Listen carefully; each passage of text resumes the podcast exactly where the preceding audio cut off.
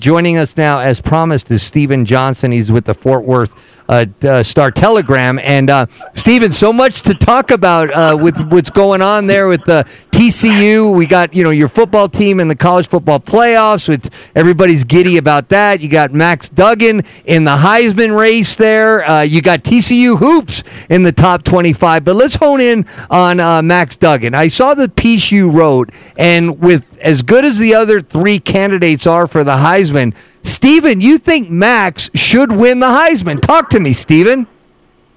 Oh, I think the case for, um, and I, I wrote an article about this, it really depends on how you look at the award. If you're telling me it's about the most outstanding player, if you want to tell me that that's U S C's Caleb Williams, there's not much argument for, for me on that. But if you're talking about M V P in terms of just being the most valuable to your team, I don't think there's any question it's Max. You know, you look at the preseason predictions and just, this is a team that a lot of people thought was going to struggle to get to a bowl game, let alone a Big twelve championship or college football playoff.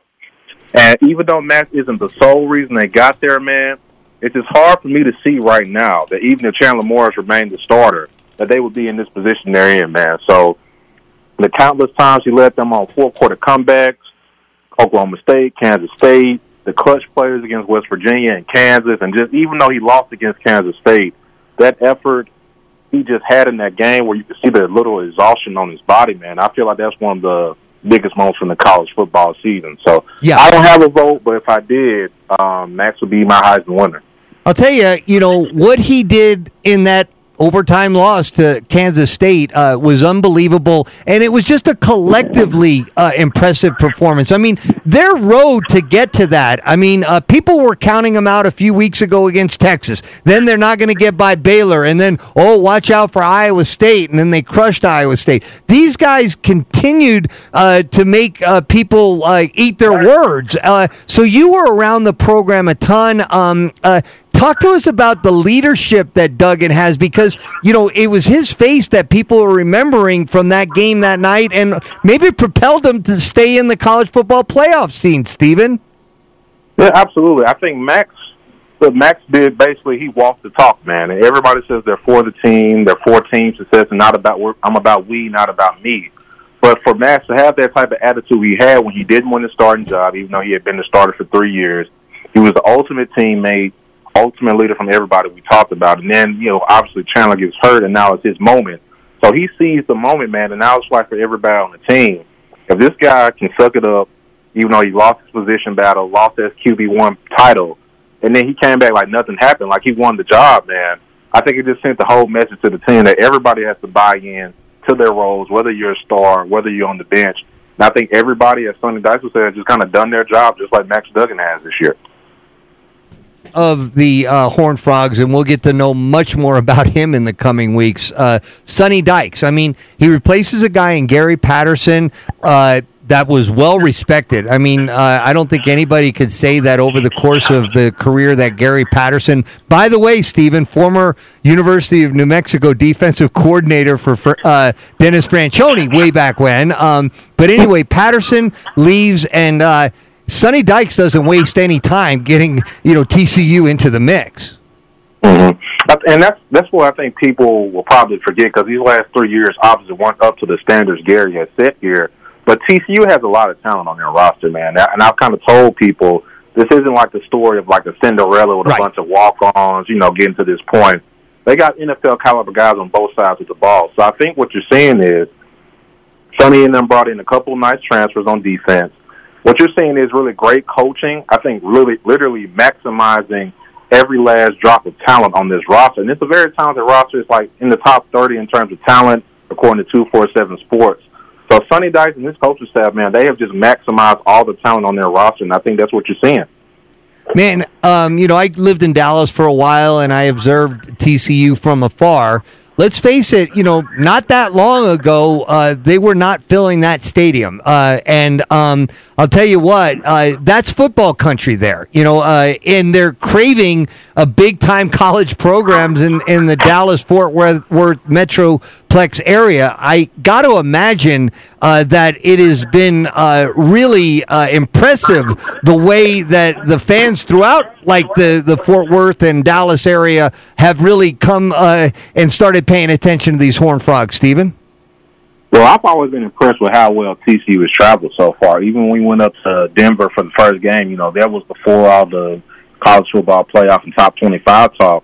There was a large contingent of purple on my plane at the stadium. It felt like they filled up all the seats for their that were that they, they could get in that game. And I think that's kind of held up. You know, there were almost seventy-five thousand people last week at the Big twelve championship game.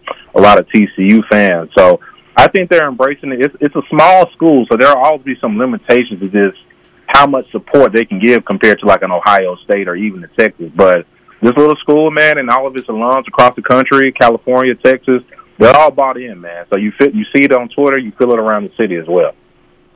Talking to Stephen Johnson here on Team Talk E S P N Radio one oh one point seven The Team. He's the T C U beat writer for the Fort Worth Star-Telegram. Going back to go, going back to Max Duggan, he talked about, you know, some of the qualifiers and what might go into the decision on Saturday for the Heisman, Stephen. The fact that Duggan did come in late in the in the second half of that opener against Colorado and then doing what he did afterwards, do you think that works for or against him because of just what it does on paper with the numbers against some of the other guys? I mean, he basically played in one less full game than the other ones. I think it can help and hurt. I think for a lot of people, it can hurt in the sense that I don't think a lot of people waited until Monday, and maybe that's not fair to say. I think a sizable portion of the voters probably didn't wait till after the conference championship games because, you know, a lot of people thought the race was over after Caleb Williams had four touchdowns against Notre Dame. So I think it could hurt. It could have hurt him in that sense because you're comparing him to Caleb Williams, whose numbers are awesome, and you basically have one less game that he did.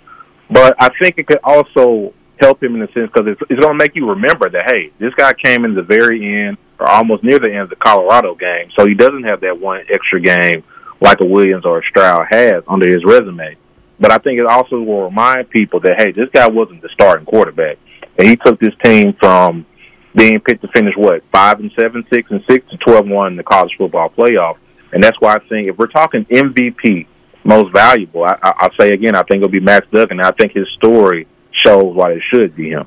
Well, let me ask you, which one do you think mo- falls more in line with the Heisman? Because, you know, at times in different sports, we do this with the M V P conversation, you know, in the prof- in the professional level. Is it most valuable or most outstanding kind of thing? Which one do you think falls more in line with, with the Heisman Trophy?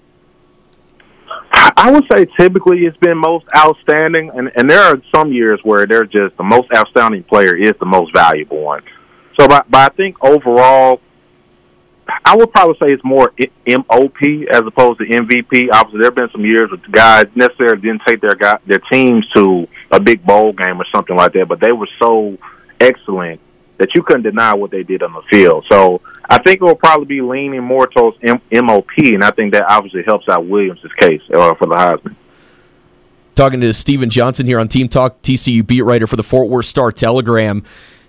You mentioned just, you know, what might end up being should Max Duggan win that Heisman moment at the end of the pack, uh, the Big twelve championship game. He runs in the touchdown. Everybody wants to celebrate. He's so exhausted. He's pushing everybody away and then gets the two-point conversion after that, and that's going to be one of his really big selling points in this whole world of what have you done for me lately, Stephen. But just in this time that we're in now, I mean, we're seeing uh, Jackson Smith, uh, Jigba from Ohio State in the playoff. He's skipping the, the, the college football playoff game, and we see guys skip these bowl games with how emotional Max Duggan was in the postgame after that Big twelve championship, just with everything that he put uh, put into that. Did, did, did anything from that stand out to you? Just, you know, how much how much uh, he was really carrying that with him in the postgame?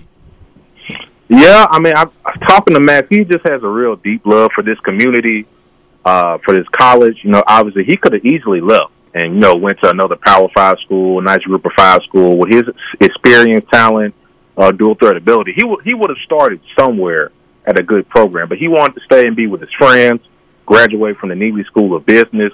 Like, his heart is all in Fort Worth, and um, I think it's kind of, I don't want to say rare, that might not be fair, but just it, it was, it, it's really been enjoyable to see like that pure love for the school that can often kind of get lost as college football becomes a little bit more of a business, N I L and all this other stuff. You can really tell Max Duggan chose T C U because it was T C U and the environment, the universities, the school.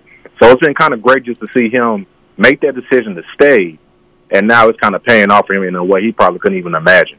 Has he decided yet uh, for next year if he's going to use the super senior year, if he's going to declare? Has he decided that yet? Uh, no, he said he'll have to decide soon. I don't think he'll make a decision until after the uh, C F P games.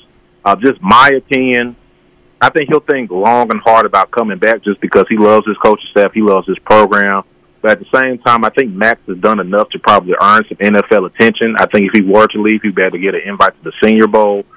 So if I was him, because it'll just be kind of hard to top another year when you're a Heisman finalist, I think I would be, you know, more inclined to maybe try my try my try my chances out with the N F L draft if I was him. But Max hasn't decided anything yet, though.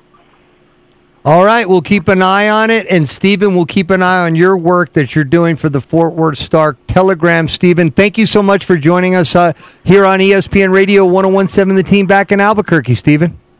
Yes, sir. Thank you guys for the invite.